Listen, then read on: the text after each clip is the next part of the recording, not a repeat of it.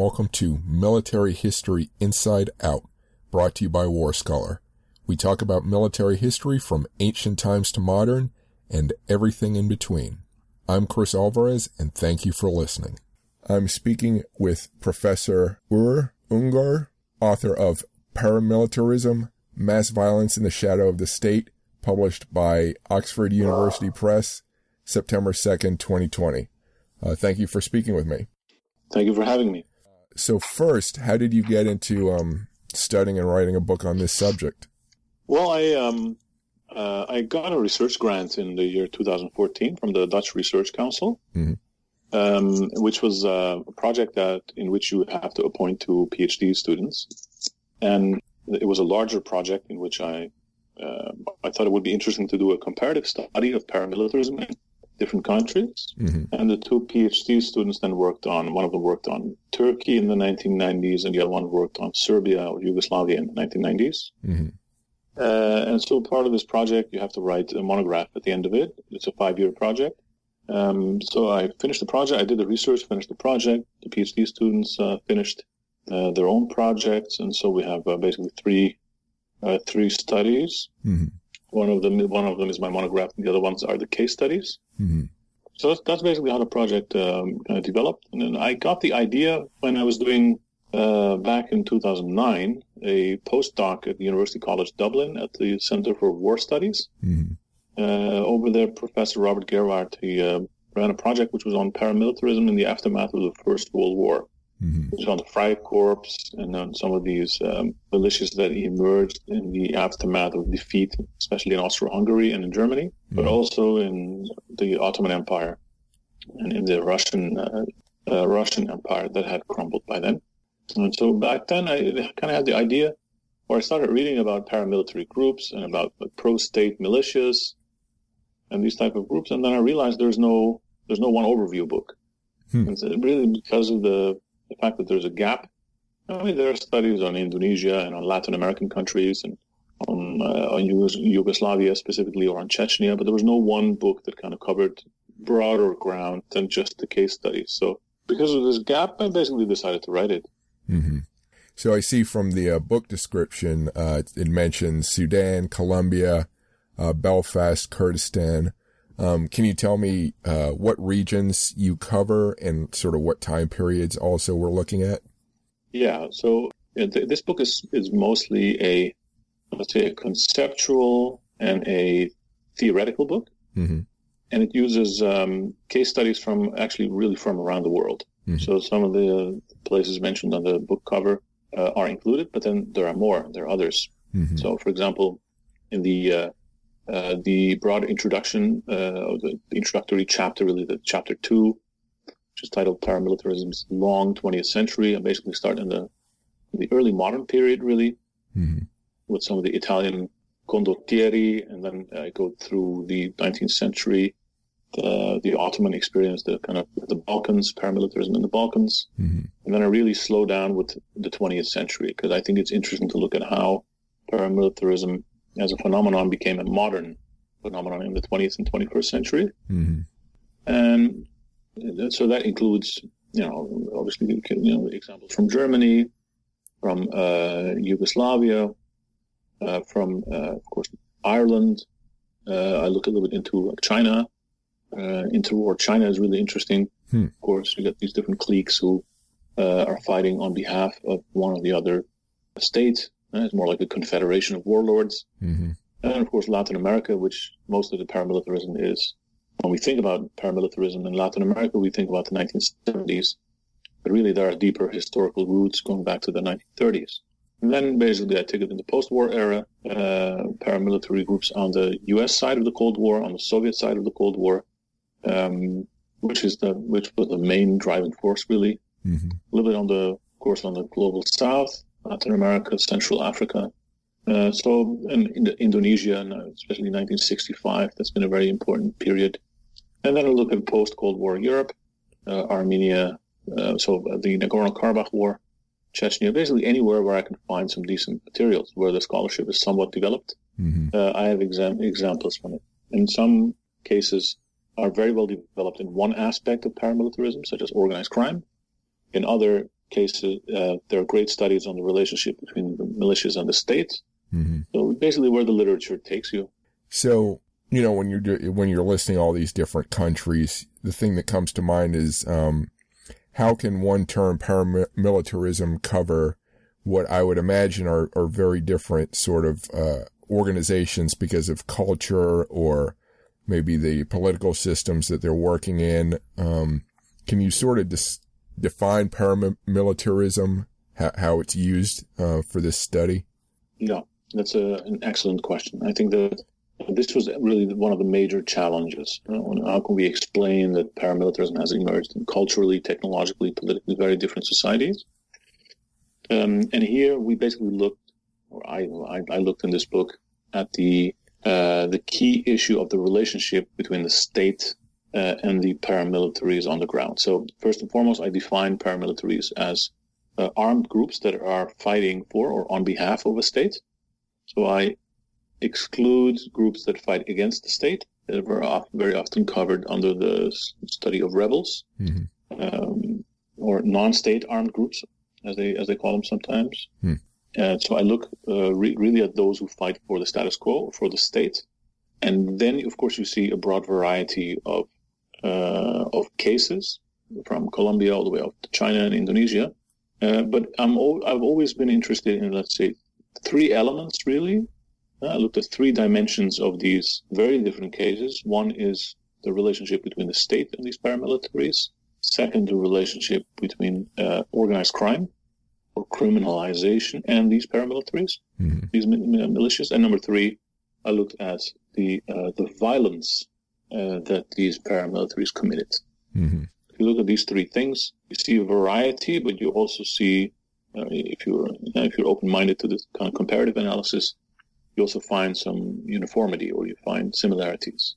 Mm-hmm. Um, and to the best of my abilities, I've, I try to look at those similarities while, while not while not disregarding the very real differences, of course, that exist. Let me ask you about uh, the second one: organized crime and paramilitaries. You know, you say they're armed groups that fight for a state, and then you know how how does organized crime get involved in that? Yes, this is one of the really it was for me to be honest one of the most difficult things to to study. So um, crime is basically it's as old as as humankind basically. There are different f- forms of crime across centuries, across, across continents. But as diverse as, as, as it is, it basically has two essential features. It is covert and it relies on private violence. And these two elements of, of, of crime, organized crime, is can come in very handy for states when they are interested in, or for certain regimes or governments that are interested in setting up um, paramilitary groups, because it allows them a form of cover and uh, plausible deniability of distancing, distancing, uh, socially, politically distancing mechanisms uh, that they otherwise can't uh, can't do really. Mm-hmm. So, in each and every country-specific case, uh, organized crime was was very heavily involved in either as a cause of paramilitarism. So, you know, these militias were often recruited from uh, the organized crime milieu best example is has is and has always been Arkan, the infamous Serbian uh, mafia boss who turned into a paramilitary warlord during the uh, Yugoslav War of uh, Succession and Dissolution. Mm-hmm. Uh, really interesting. Here, here, you know, here you have a guy who's who's on the search list for Interpol, who's wanted for bank robbery, uh, for grand larceny, for violent um, the violent crimes, property crimes, uh, smuggling of, of drugs, uh, human trafficking, or any and all types of crimes you can come up with. And so he's he's searched by he's on a top wanted list in like three four European countries, the Netherlands, Sweden, Germany, uh, Italy, and this mob boss all of a sudden, in the late 80s, let's say 1989, he disappears from Western Europe. He all of a sudden appears in Belgrade, and he's hanging out with some of the political top brass. Mm-hmm. And that's a bit of a bit kind of, this is a paradox. How is it possible that a man like this, who in, in essence his activities are against the state, mm-hmm. uh, that he becomes co-opted by certain political actors, very powerful political actors, and then becomes, so, and, and then a year later, all of a sudden he appears in Bosnia and Herzegovina or in Croatia, and he's burning villages, um, and he's uh, uh, committing ethnic cleansing, and all types of massacres and other and other war crimes. Mm-hmm. I'm speaking with Ugur Ungor, author of Paramilitarism: Mass Violence in the Shadow of the State. You can find more information about his work on his Twitter feed, Ugur Umit Ungor, spelled U-G-U-R-U-M-I-T-U-N-G-O-R. If you like this podcast, Military History Inside Out, so far, please subscribe to it and rate it if you can. If you want more military history ranging from the ancient to the modern, please visit warscholar.org or militaryhistorypodcast.com to sign up for my weekly newsletter and keep up with my latest posts. You can also find written interviews and my social media links there. You can find the links to my other podcasts at fullcontactnerd.com and technologyinspace.com. Now back to the podcast. So speaking of that, so what you just described, it also seems to me, I often think of paramilitarism as, um, requiring people who have sort of a, and not to be, you know, not making a political judgment, but uh, have sort of a, a, criminal streak to them, you know, a bit of brutality, a bit of uh, willing to break the rules. Um, how often uh, do mo- do most of these paramilitary groups that you've studied are they linked to authoritarian regimes most of the time or this, all the time? This was one of the things that that puzzled me actually when I started the research. Right, so um, to what extent are these type of paramilitary groups that are recruited from the demi-monde and they and they operate in this shadowy uh, space, um, but let's be under the state, but actually really beyond state institutions. You know, to to what extent is this, um, you know, is this kind of you know, a regular thing or an irregular thing for uh, particular regimes? Mm-hmm. But then the interesting thing is, then you know, you look at democratic or at least, let's say, nominally democratic uh, regimes and governments, such as uh, Colombia, for example, in the 1980s and 1990s. Uh, you look at Turkey in the 1990s, then really um, we, we need to realize that there seems to be really no correlation between regime type and uh, paramilitarism or co-optation with organized crime. Mm-hmm. So authoritarian regimes do not all create paramilitary groups. Some of them are actually pretty happy with their police, their army, and their intelligence agencies mm-hmm. as the three major pillars of, of uh, coercive force. Um, and on the other hand, we would say that democracies, of course, they have accountability, mm-hmm. uh, they have transparency, uh, and even for uh, you know, in ordinary democracies, when a police uh, fires even one bullet, and there's an investigation, mm-hmm. and there's a full accounting actually of this uh, this act of uh, violence. So you would say that you know democracies don't set up these kind of murky, um, you know, 50, 60 men strong militias that operate in the shadows and and that and that target, for example, political uh, opposition mm-hmm. figures. Uh, or they do they go into ethnic cleansing of indigenous groups, for example, or, or of, uh, of ethnic minorities. Mm-hmm. One would argue that, but the, this is one of the surprises for me too, is that in both authoritarian regimes and in democracies, uh, it is much more important to look at kind of the uh, patrimonialism, so the kind of strong personal relations between certain politicians, heads of agencies, and these uh, you know, powerful, strong men that later become paramilitaries. Mm-hmm. Those personal ties, they're much more important really than whether a regime is overly is uh, overly authoritarian or, or more democratic. Hmm, that's kind of a how should I put it scary statement. What would you say among the among the paramilitary groups you found found or studied? Which were, were you most surprised used paramilitaries uh, for whatever reason? Well, that's an interesting one. I think that um, if we if we let's say have a bias against authoritarian regimes, mm-hmm. as in other violent anyway and they're brutal thugs, etc., then maybe I'm most surprised by the fact that um, the type of paramilitaries that I look at uh, were in some regimes not used at all. Mm. So, for example, you t- take the take the Soviet Union under Stalinism, a deeply violent uh, regime. Mm-hmm uh, but the, a deeply violent regime that ran most, most of its violence through its formal institutions. So either the army or the police or the NKVD, which later became the KGB. Mm-hmm.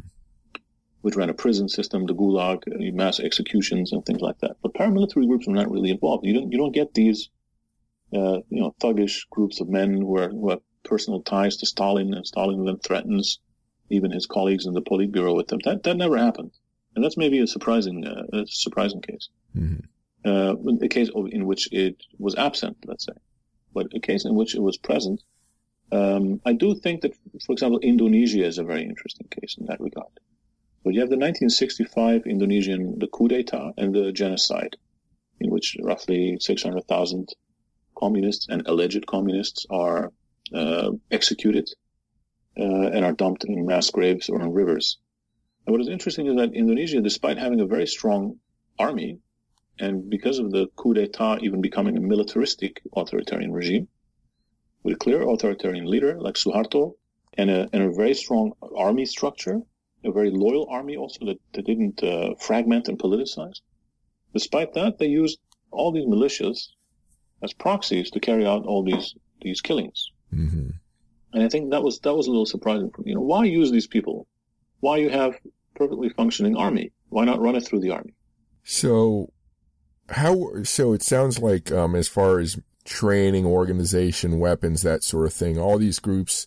It sounds like it was, um, as you said, about 50, maybe 50 men, uh, probably t- tied together by, you know, personal, cultural, maybe family ties, you know, lightly armed, just kind of maybe with a, it sounds like they just have like one head, maybe one or two leaders who, you know, sort of charismatic leaders. Is that, is that a fair way to describe these groups you looked at?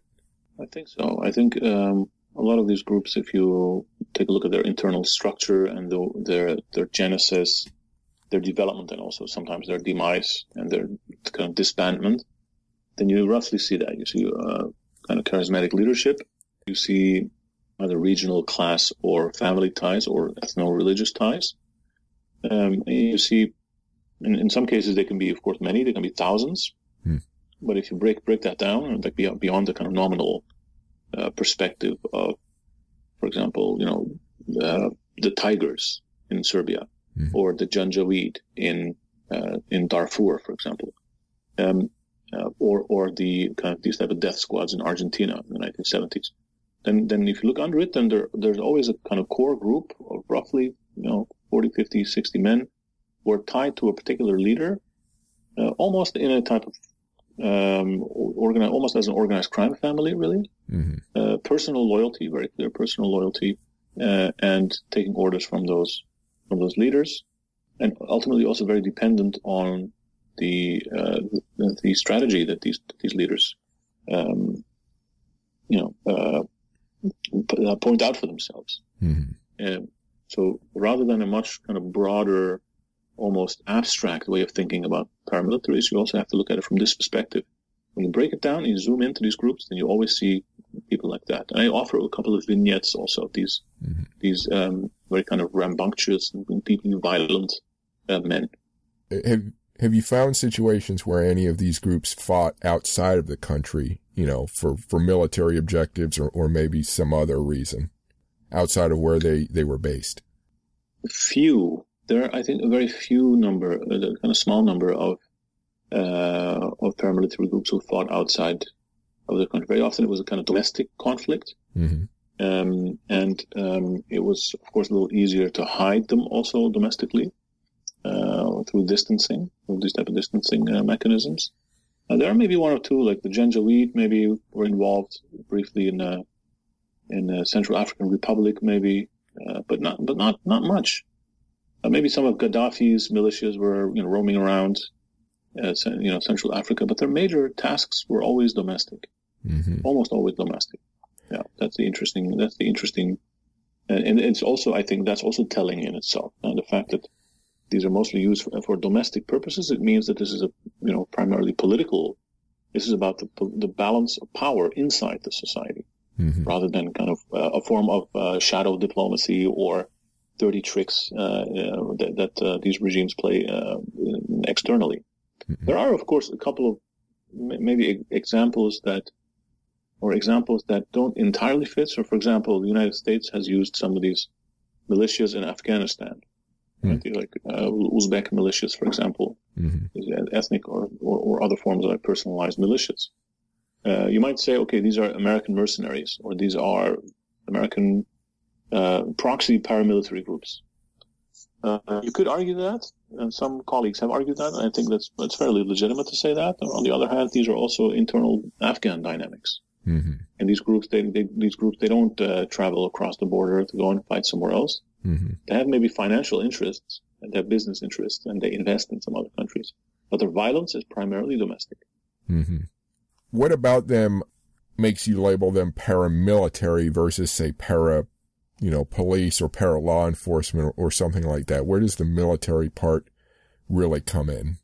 That's also, a, I think, a terrific question really to think about because, um, in, in, in principle, some, some of these groups, of course, they, um, you know, they've been involved in a number of conflicts or they've committed violence that you might argue are kind of para police, such as swarming neighborhoods, such as um, uh, arresting, kidnapping, and killing and for, or forcibly disappearing like particular individuals from a political opposition.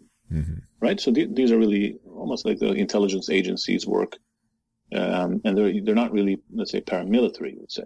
Mm-hmm. But I think that the, the paramilitary, the military aspect comes when we're dealing with very often an insurgency, such as in Colombia, I think was a perfect example. Uh, right. We have the FARC, of course, that was a major insurgency for, for decades, really. Mm-hmm.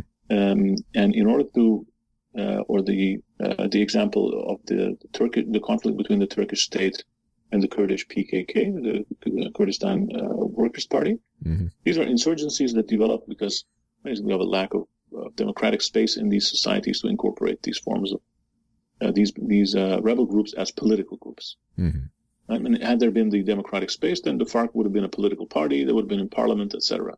Mm-hmm. And the same for these for the Kurdish political parties in Turkey.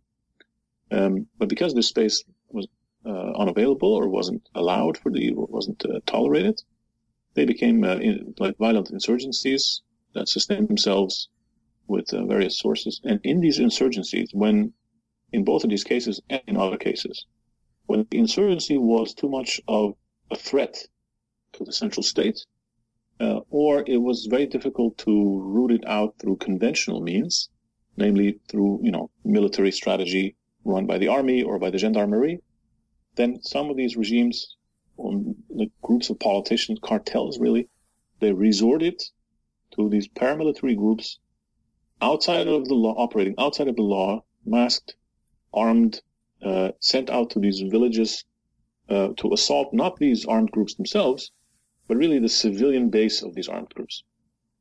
So you see these paramilitary groups in uh, in Colombia, for example, mm-hmm. massacring massacring villages that were that were suspected of supporting the FARC. Oh, the Turkish paramilitary groups that, that, that burnt villages, forcibly disappeared and killed people, mass executed them uh, because they were, you know, supposedly or allegedly helping out the PKK. Mm-hmm. I think in the context of that type of armed conflict, of course, it's a low intensity armed conflict. Mm-hmm. Uh, you see that these type of groups they operate under the table, and not with like military objectives, but really with paramilitary objectives, which is uh, looking at the uh, committing violence against the civilians that surround a conflict like this. How often do you did you find in the different studies that the members of these paramilitary groups were either former military or, or police or were actually also military and police at the same time and also secretly doing paramilitary work. That is a major, um, one of the major uh, common threads really that runs throughout all of these cases is that we look at the profiles of these men. Yeah, there are a number of, let's criminals or professional criminals among them, but most often actually there are people who are not necessarily in the security forces anymore of whatever type. Yeah, so uh, police, special police, gendarmerie, army, etc., or territorial army or whatever. But those who were either were sidelines, uh, were discharged, were retired. People not in it, but people, you know, gravi- you know, uh, revolving around, gravitating around these these uh, these formal uh, security forces. Right. So, for example, you have, of course, the in the uh, you know the Phoenix the, the, Phoenix program. This was the CIA campaign to eliminate the Viet Cong. Mm-hmm similar to Condor, Operation Condor in Latin America, or Gladio in, in Europe. Uh, there was a paramilitary group called the Provincial Re- uh, Reconnaissance Units, the PRU. These people were authorized to kill, to torture, and to detain suspected communists hmm. In uh, in southern Vietnam. And most of the members, if you look at these members, some of them have written their memoirs actually. And you see, actually, there were former Vietnamese soldiers or former security personnel who were disgruntled and who kind of gave up because they, they thought this war wasn't winnable. And but in this case, anti-communism and especially the fact that they were allowed like new spaces to commit violence. Mm-hmm. Right. So before, guys, you know, trying to fight the Viet Cong doesn't work. They're too strong. They're beating us. But now, actually, you can assault the c- civilians as well. So the suspected civilians that normally would have maybe some form of due process, or if there's a legal, there's legal boundaries to the violence. Mm-hmm. When these va- boundaries are eliminated, then these men actually very often came back into action, and because of the fact that they were very often radicalized or brutalized in their previous careers, they very often became kind of very fanatical members of these paramilitary groups. So you kind of already answered a question I wanted to ask, um, but but I'll see if maybe there's more to the answer, which is, did these groups, were any of these groups developed before an insurgency started for whatever reason, and then because they were created, um, inspired an insurgency of some kind? Um, I think that's also absolutely one of the key issues. These are really terrific questions. Um, I think both both of these uh, elements exist. I think to some extent you have groups that were, let's say, there were there were inchoate, you know, active groups that were uh, really on retainer. Mm-hmm. And these groups they existed, and the, these heads of state they could use them if they wanted to. But but, they all, they really became galvanized and mobilized when the when the insurgency really took off.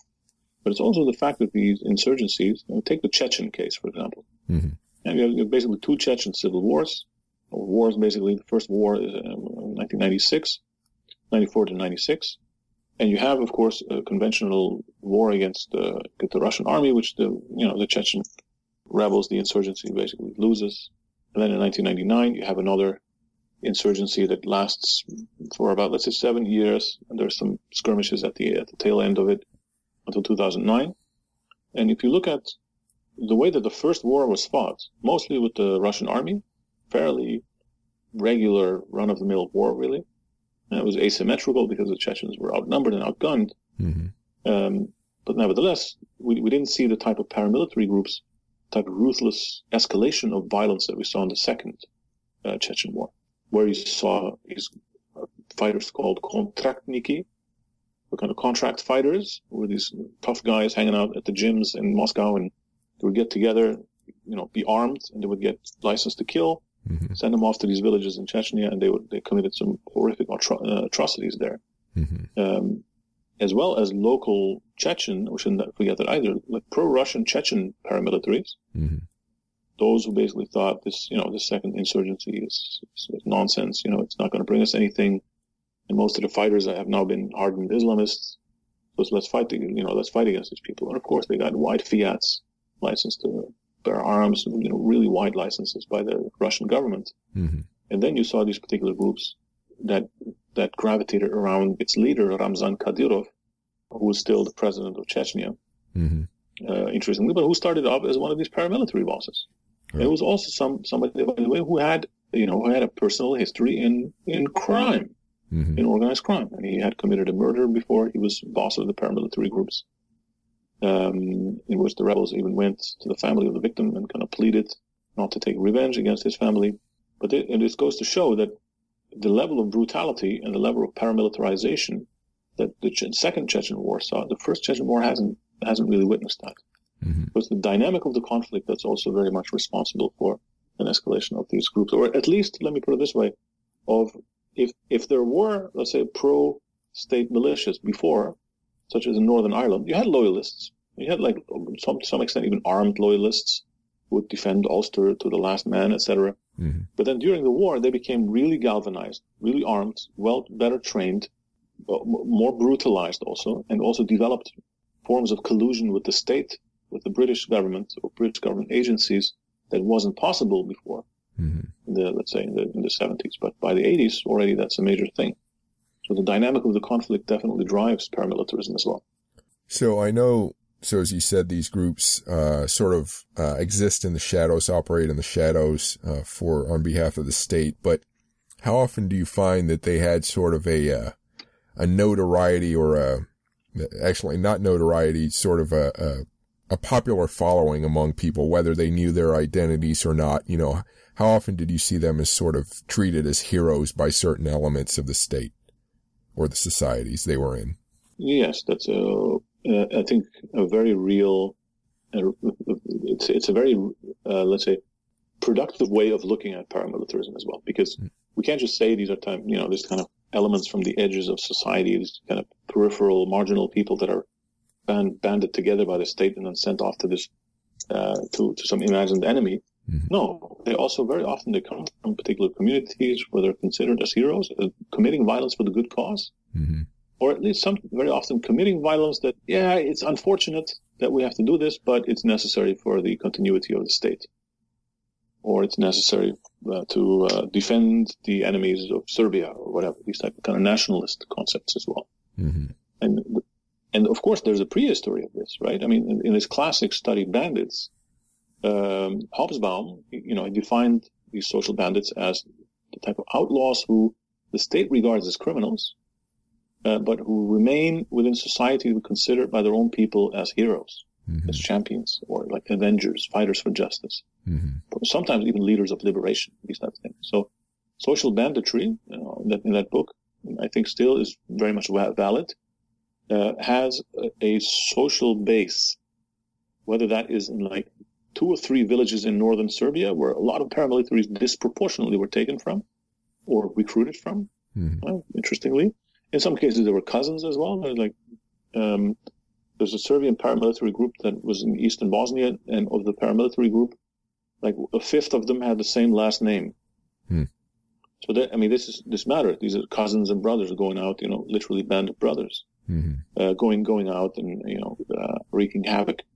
So this, I think this is very important actually to look at who um, the specter of the cultural specter of social banditry among these param- paramilitaries um, really made people like Arkan, to stay within the Serbian example, really made them look like heroes who championed the poor and, and not as, you know, violent, predatory, you know, acquisitive groups who, who, who oppress also poor, you know, you know, uh, poor peasants or poor uh, urbanites. Mm-hmm. So but um, this is partly because the kind of ordinary folks uh, they idolize these groups, they, they they lionize them, and on the other hand, of course, they're also in the context of that conflict portrayed sometimes by the media or sometimes by political groups uh, as heroes by particular political parties, for example.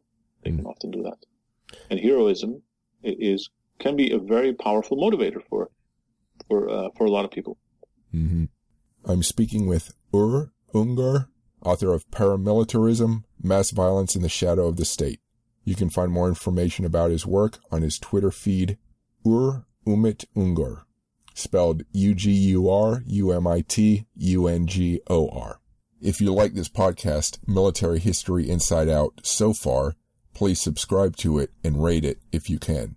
If you want more military history ranging from the ancient to the modern, please visit warscholar.org or militaryhistorypodcast.com to sign up for my weekly newsletter and keep up with my latest posts.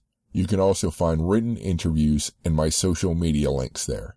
You can find the links to my other podcasts at fullcontactnerd.com and technologyinspace.com. Now back to the podcast.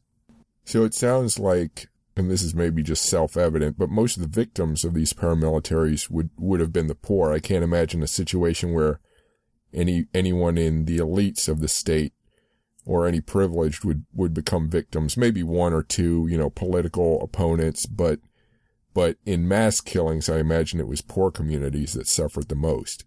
That is, uh, I think overall that's correct.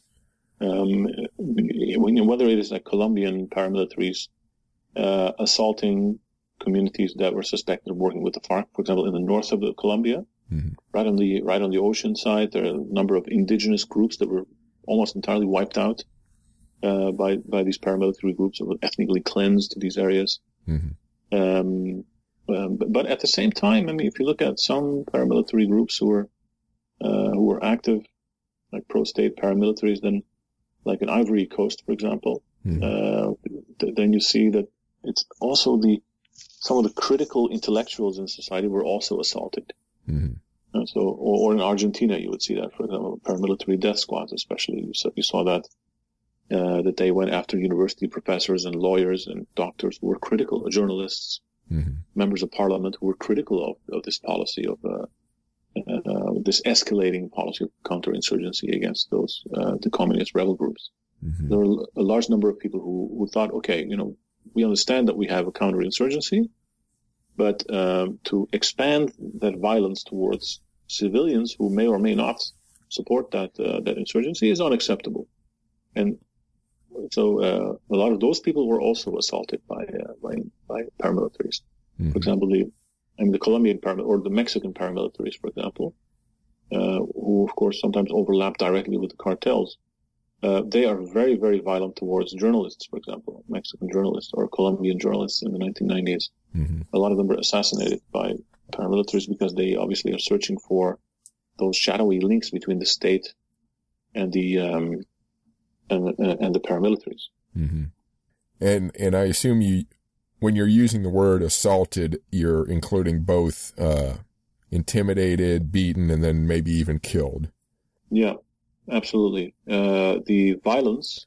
So I, have uh, one chapter uh, on the organization of paramilitarism, and there's a section in it which is on the violence specifically, because I mean you can't talk about paramilitaries without talking about violence, of course. So. Mm-hmm. Um, and you see a, a, a, kind of wide variety of violence that they use uh, against um, uh, against their victims, and that can be forced disappearances, be open massacres in the villages where these people live.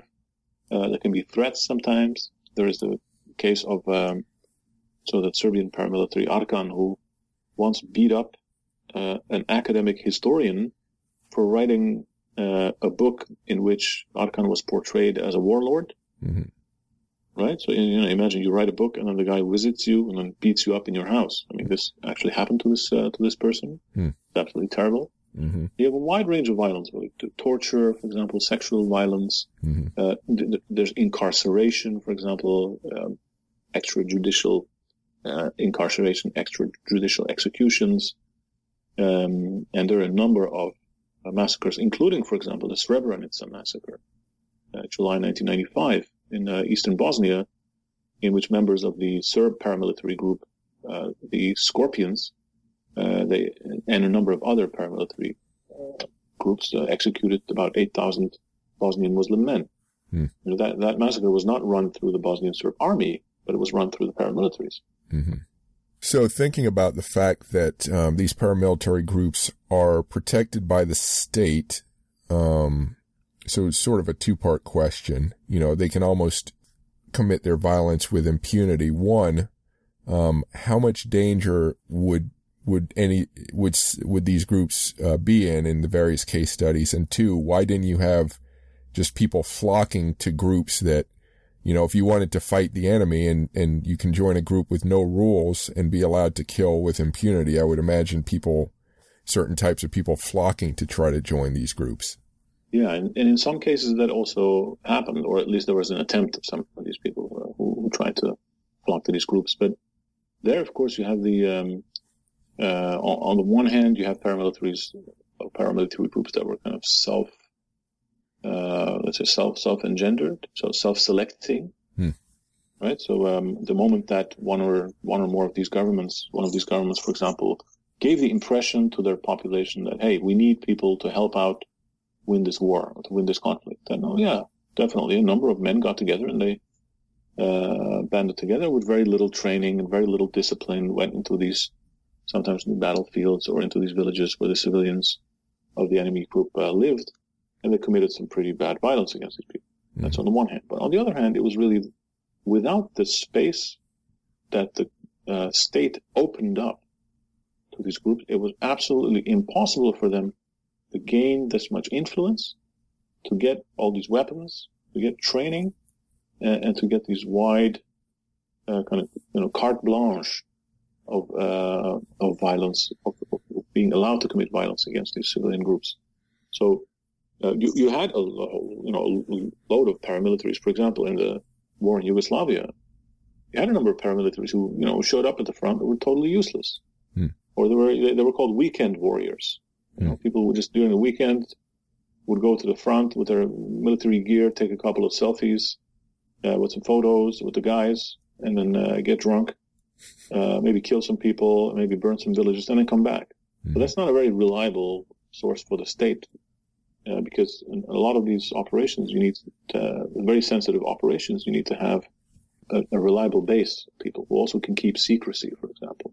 Mm-hmm. And secrecy is, is, absolutely key, I think, in, in paramilitary uh, activities. Uh, if you can't keep secrecy, uh, then you also lose deniability. Mm-hmm. And as far as the danger to these groups, it seems like mostly, except where they might have been in, in more hot spots in, in war zones, um, it seems that it was a pretty, it's kind of safe for them to go out and do their business. Yeah, absolutely. I mean, without the, the kind of the, the, the war zone and the, the, um, um, the way that the, the state would allow violence to be committed in the war zone, these paramilitary groups couldn't really show up. Mm-hmm. At the same time, we also have to realize, I mean, in any situation of war, I mean, as a civilian, you can't just walk to the front and start, you know, start uh, engaging in like military zones that are totally prohibited and off limits for mm-hmm. civilians. You start taking photos there, or you start, um, or you're armed there, etc. You can even be uh, treated as an enemy combatant. So, w- without the knowledge of the state, or at least particular individuals and powerful elements within the state, uh, there's no way that these groups can, uh, could have been so uh, could have been so powerful and committed and committed all this all this violence. And I think that this is where, uh, especially the intelligence agencies, in particular like military intelligence agencies, have been really really important because military secrets they're probably the, most sensitive secrets of any state. Mm-hmm. And um, in the cases that I've studied, it's especially individuals who are involved in the military intelligence, like the powerful bosses of the military intelligence, that were really, uh, really influential in setting up these groups. Hmm. How many cases did you come across where um, maybe the state had had achieved its goals and maybe you know it was time it felt it was time to put an end to whatever paramilitary group it was using you know ba- basically retire them uh, do you do you have many cases like that and, and do you have any situations where paramilitary groups might have resisted uh, that definitely there are um, I mean in essence you know when their tasks are done right? When the uh, these uh, violent acts have been uh, have been consummated, basically, uh, these uh, these groups they're very often they they're either reined in uh, or they are de- deactivated. You know, they're they're not entirely disbanded yet, but deactivated or put back in the you know on retainer. Mm-hmm. Um, and sometimes the conflict flares up again, and then they're, of course, they're re- reactivated again. So, these processes of deactivation or demobilization uh, is probably one of the most difficult things, actually. So, you saw this already in the Freikorps, really, at the end of the First World War, when the German state and the, the you know the Austrian also the uh, state was um, at least they they tolerated some of these paramilitary groups with a nod and a wink uh, they kind of tacitly condoned some of their actions because they were great German patriots, etc. Mm-hmm. But then after a while, they started uh, posing a problem for public order, for example, right? or, or, they started fighting uh, violently with the police right? who didn't want to be disarmed. Mm-hmm. So the problem of blowback uh, is a major problem in almost all of these paramilitaries. And if you'd have to like advise, like policy advice to a to a state that's about to embark on these paramilitary adventures, you actually want to advise them to not do it, or at least to have an exit strategy. Um, because there are two examples, and one particularly one example that's really uh, telling of a failed de- uh, demobilization, uh, which is in Serbia, really. Uh, in Serbia, they they created so many paramilitary groups uh, in the early 90s that in the second half of the 1990s, from 95 on, when the war ends, 95, 96, uh, Belgrade is a real is a very chaotic city. There's a lot of these former paramilitaries that have now branched out into organized crime with kind of killing each other for turf wars, etc., things like that. And when these militias themselves were, when the Serbian state made an attempt in the late 90s and in the early 2000s to uh, to disband the groups, or at least to try to integrate them into the regular armed forces, then uh, there was very serious blowback against them, right? Uh, so uh, Zoran Djindjic was the former uh, prime minister of Serbia. He started in 2001, and then in 2003, in March 2003, he was assassinated by one of these former paramilitaries mm. because they refused to be demobilized. Because he was not only going to demobilize them, he was also going to look at the war crimes that were committed and maybe send them to the Yugoslavia Tribunal in The Hague. So you know the, the, those uh, are you know, paths not taken, and those doors are closed. Mm. Once you start this and you you sign, you put your signature under those crimes, uh, then you have a problem because then later these guys can also turn against you.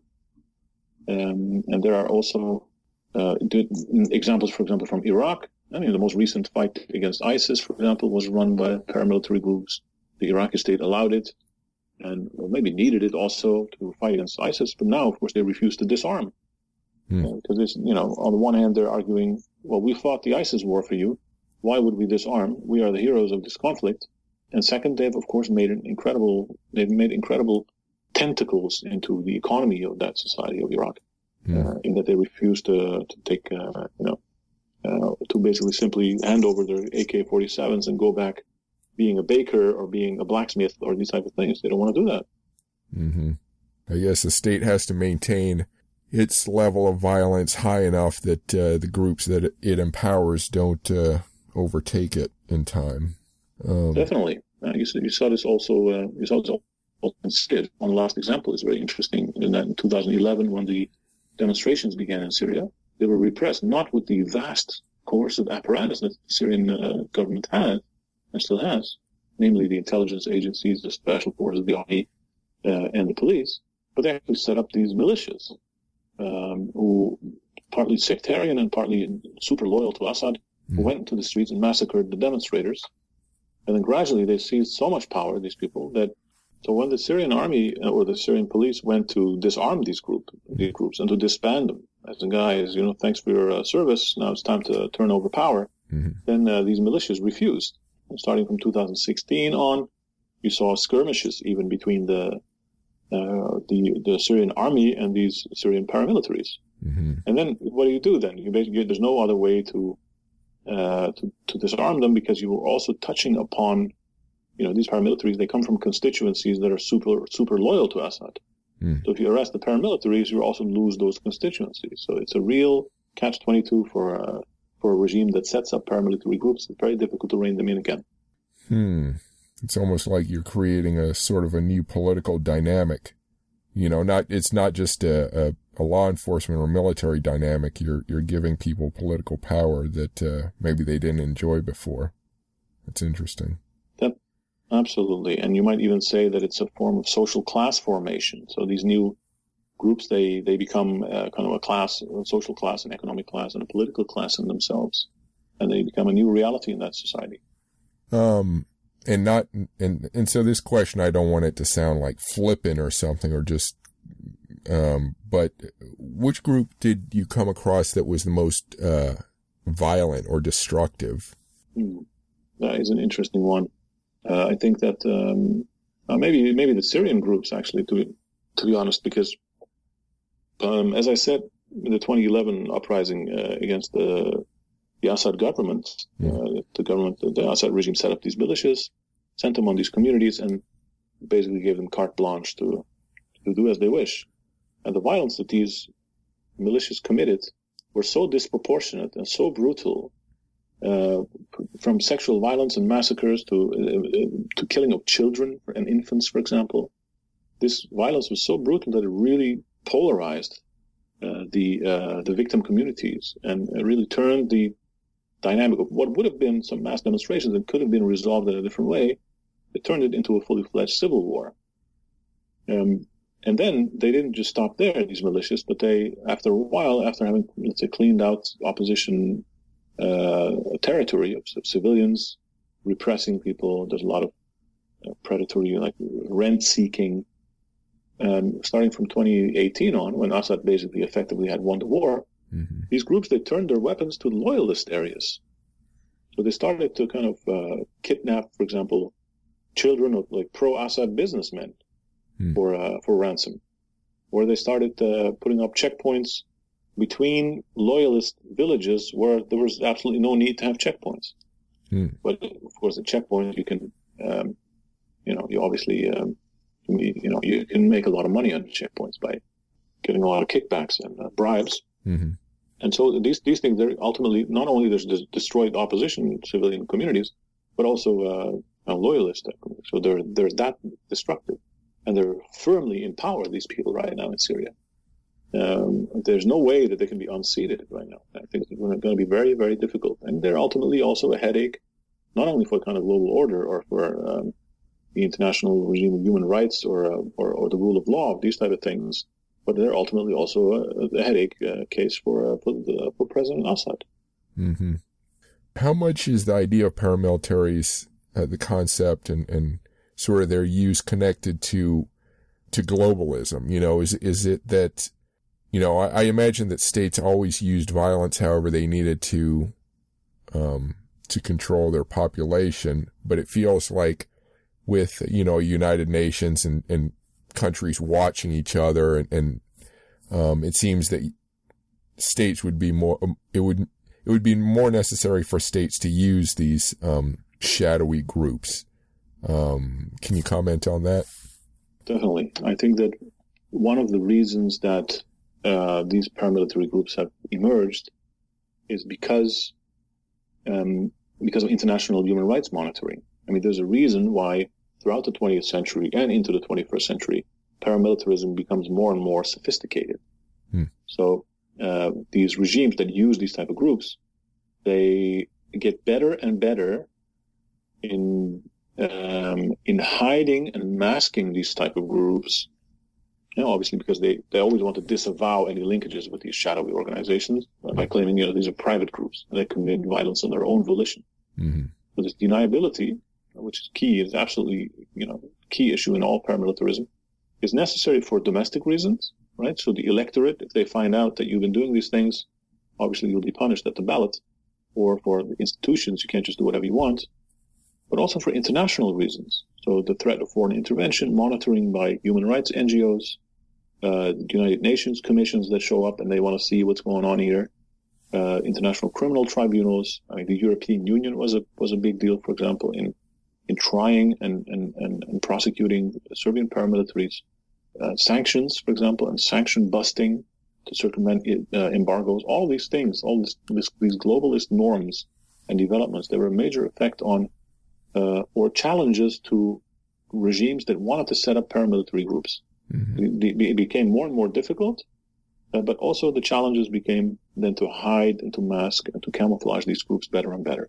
Mm-hmm. To the extent that the former Sudanese president Omar al-Bashir, with the Janjaweed militias that uh, destroyed uh, most of Darfur, uh, or uh, President Assad of Syria, uh, they have been exceptionally sneaky, really, and very, very shrewd in in hiding these type of groups and distancing distancing themselves from them. They're also watching these trials against Milosevic, you know, thinking, okay, how are they going to tie this guy to these militias? Mm-hmm. I think that there's a kind of global learning process there as well. Mm. Um, so what, what, uh, what resources did you and the other, um, the others involved with this book use for your research? Yeah, this is this is a, one of the most difficult things actually. So I get students, for example, who show up and they say, "Well, Professor Ungor, I would love to study some paramilitary groups uh, how do I start? and I tell, well, it's not that easy. Um, as in, you really have to kind of develop new methodologies uh, of how to approach and study these processes. So, um, you have to work, for example, with with leaks or with kind of protected or anonymous sources. Interviews with victims or with survivors are extremely important because they have seen these militias in their at their worst hour Mm-hmm. And they've seen these militias do things that the government that employed these militias wants to uh, to deny. Mm-hmm. Or interested in suppressing that knowledge, for example.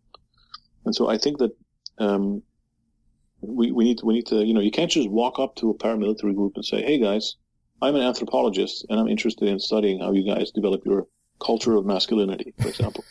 I mean, that's just not a realistic way of approaching, you know, these these groups. because mm. uh, you will. I mean, at worst, you will be victim of violence yourself, and at best, they will probably laugh at you or kick you out.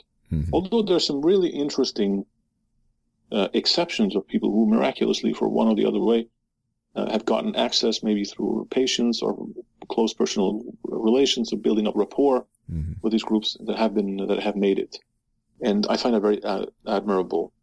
But mostly, we're looking at, for example, court cases, uh, cases in which, for example, a tribunal has been able to get access to confidential and classified documents from that state. This is what the Yugoslavia tribunal did, for example. Mm-hmm. They had access to the Serbian Interior Ministry archive. Uh, so they managed to get a lot of very interesting documents out, uh, none of which, not, you know, none of which were smoking gun. You know, the whole point was, of course, not to have a smoking gun. So, um, but through, um, the kind of, mm, to, you know, to, to circumstantial evidence and kind of circling around the, the, the question, uh, one can actually construct a picture of, uh, of paramilitarism. So, what did you find? Um, what did you come across, either your own research or, or the other research, um, that most surprised you? Mm. What I thought was maybe most surprising. That's an interesting uh, one. No, I think maybe I found it kind of surprising that, um, or par- yeah, maybe paradoxical or something that, that uh, in the in in uh, the the foreign policy of the United States uh, that paramilitarism played such an important role. Such so, for example, in Latin America, Operation Condor uh, it meant really a paramilitarization of several societies, including Colombia. Mm. some of these paramilitaries were trained in the U.S. or by the U.S. Mm. Uh, always in covert ways, by the way, o- almost always in covert ways, in ways in which, for example, the Reagan administration could always say, "Well, you know, this is not our problem. We're also against these massacres, against the, you know, the workers of the Chiquita banana plants uh, by paramilitaries. Mm-hmm. Uh, but yeah, unfortunately, we don't have any control over them. But the, the interesting thing is, of course, now we have the National Security Archive, mm-hmm. which is uh, freely available. You can just go and research this stuff, and you see how uh, how shrewd actually the system was set up. And that's only Latin America. I mean, Indonesia in 1965 is a terrific example as well. Um, and of course, in Europe, there are, there's always, always been rumors of Gladio, uh, the secretive organization that was nurtured as a part of U.S. foreign policy against a, a potential communist invasion. Mm-hmm. And these were supposed to be stay behind paramilitaries fighting against the communist occupier. Um, I have found very little evidence, let's say, that this was an exceptionally influential scheme. Uh, but there are some very good indications, especially from Italy, uh, from uh, from Germany, and from the from Turkey, especially, that are, I think believable. I think that was interestingly surprising for such a superpower like the U.S.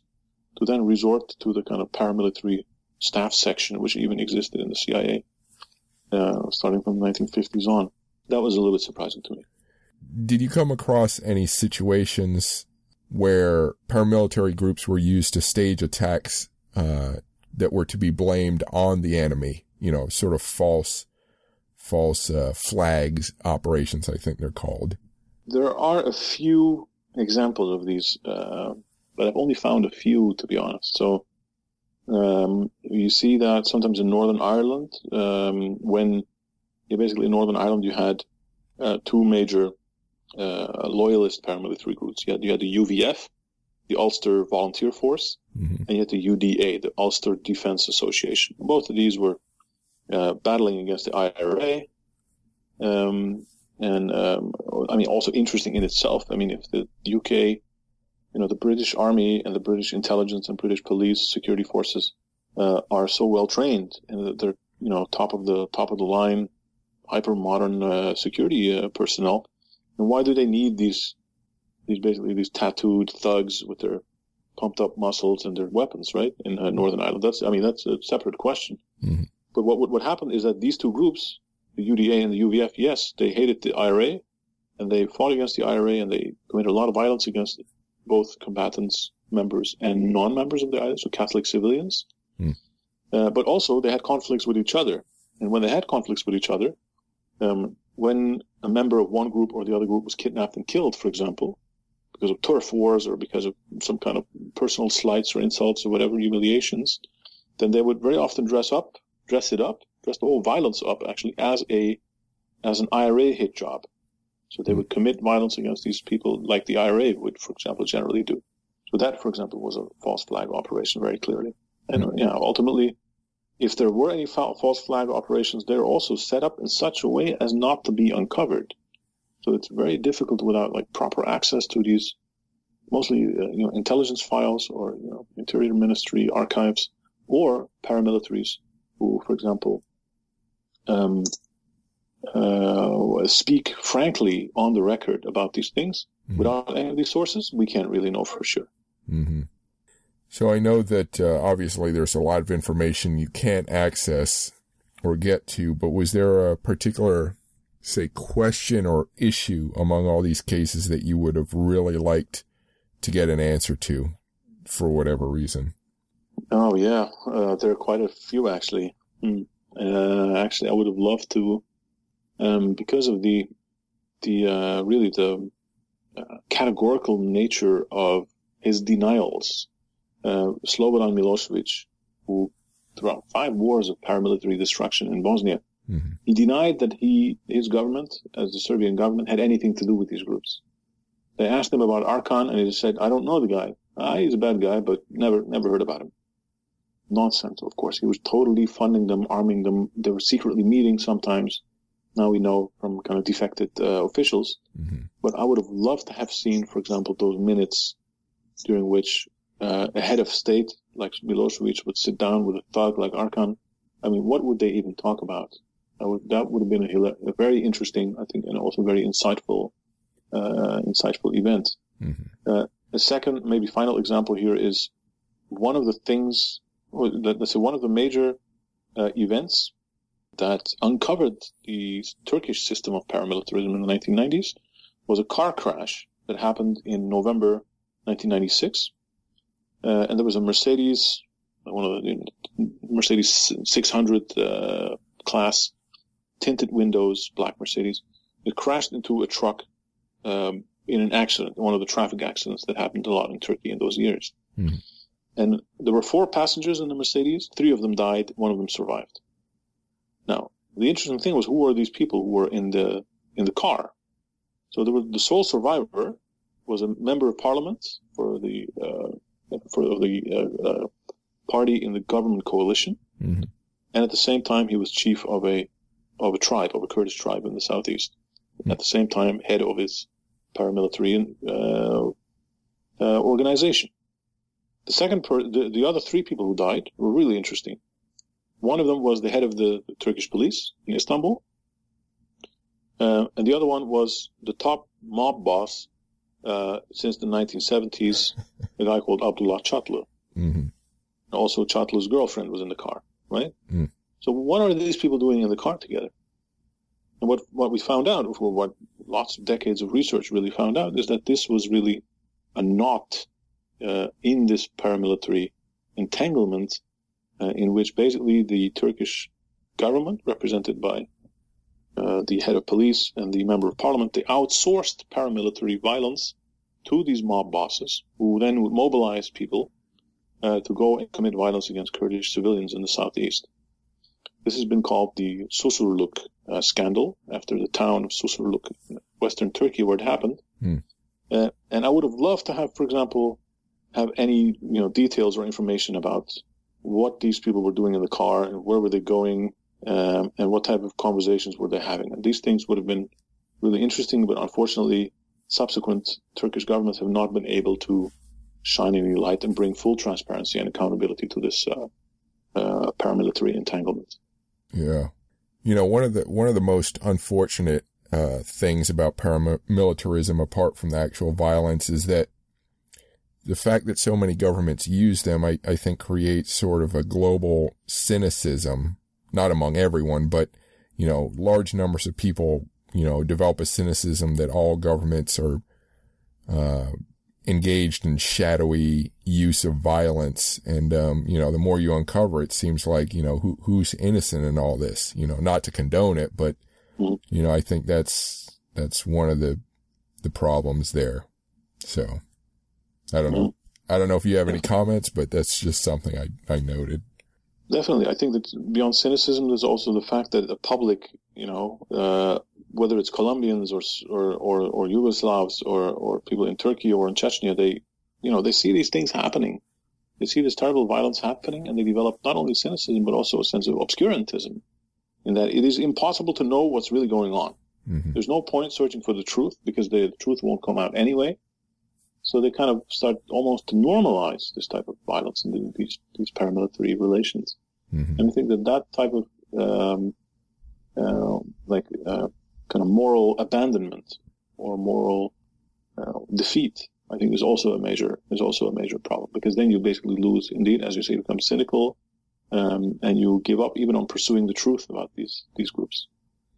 And then I think that attitude can also lead to the creation of other violent groups, um, based on this, this anger and confusion and, and, you know, all these things combined. So I think it kind of feeds itself in a vicious cycle. It can become a vicious cycle. Absolutely. Yeah. I mean, you see that right now in the streets in the United States where some of these militias are, let's say, overly friendly with the police. Mm-hmm. And you might have to argue, you know, doesn't the police have to disarm these people and you know, send them home because um, uh, that's where the collusion really starts. You know, I, I, would be very interested to hear more about uh, or to learn more about how certain police forces, for example, in uh, in uh, Philadelphia or in Wisconsin, how they, uh, let's say, are friendly towards some of these militias or they tolerate them various ways. Mm-hmm. And, and this is where you kind of, when the government or when a state uh, institution like the police that's supposed to be impartial, when they start taking sides mm-hmm. in these conflicts in the streets, that's when that's when we really dangerous ground. I think, unfortunately. Did you have any uh, difficulties getting the book uh, finished or published? Uh, not really. I think um, I um, I think there was a lot of interest in this uh, in the topic. Uh, the paramilitarism was was relevant in let's say several uh, societies and was still globally also relevant when I finished the book.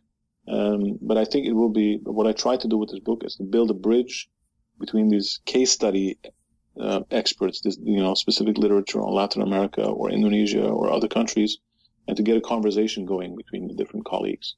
Mm-hmm. Um, and, this is maybe not the first book that does it. And there are other books like Ariel Ahram, for example, Proxy Warriors, terrific book also.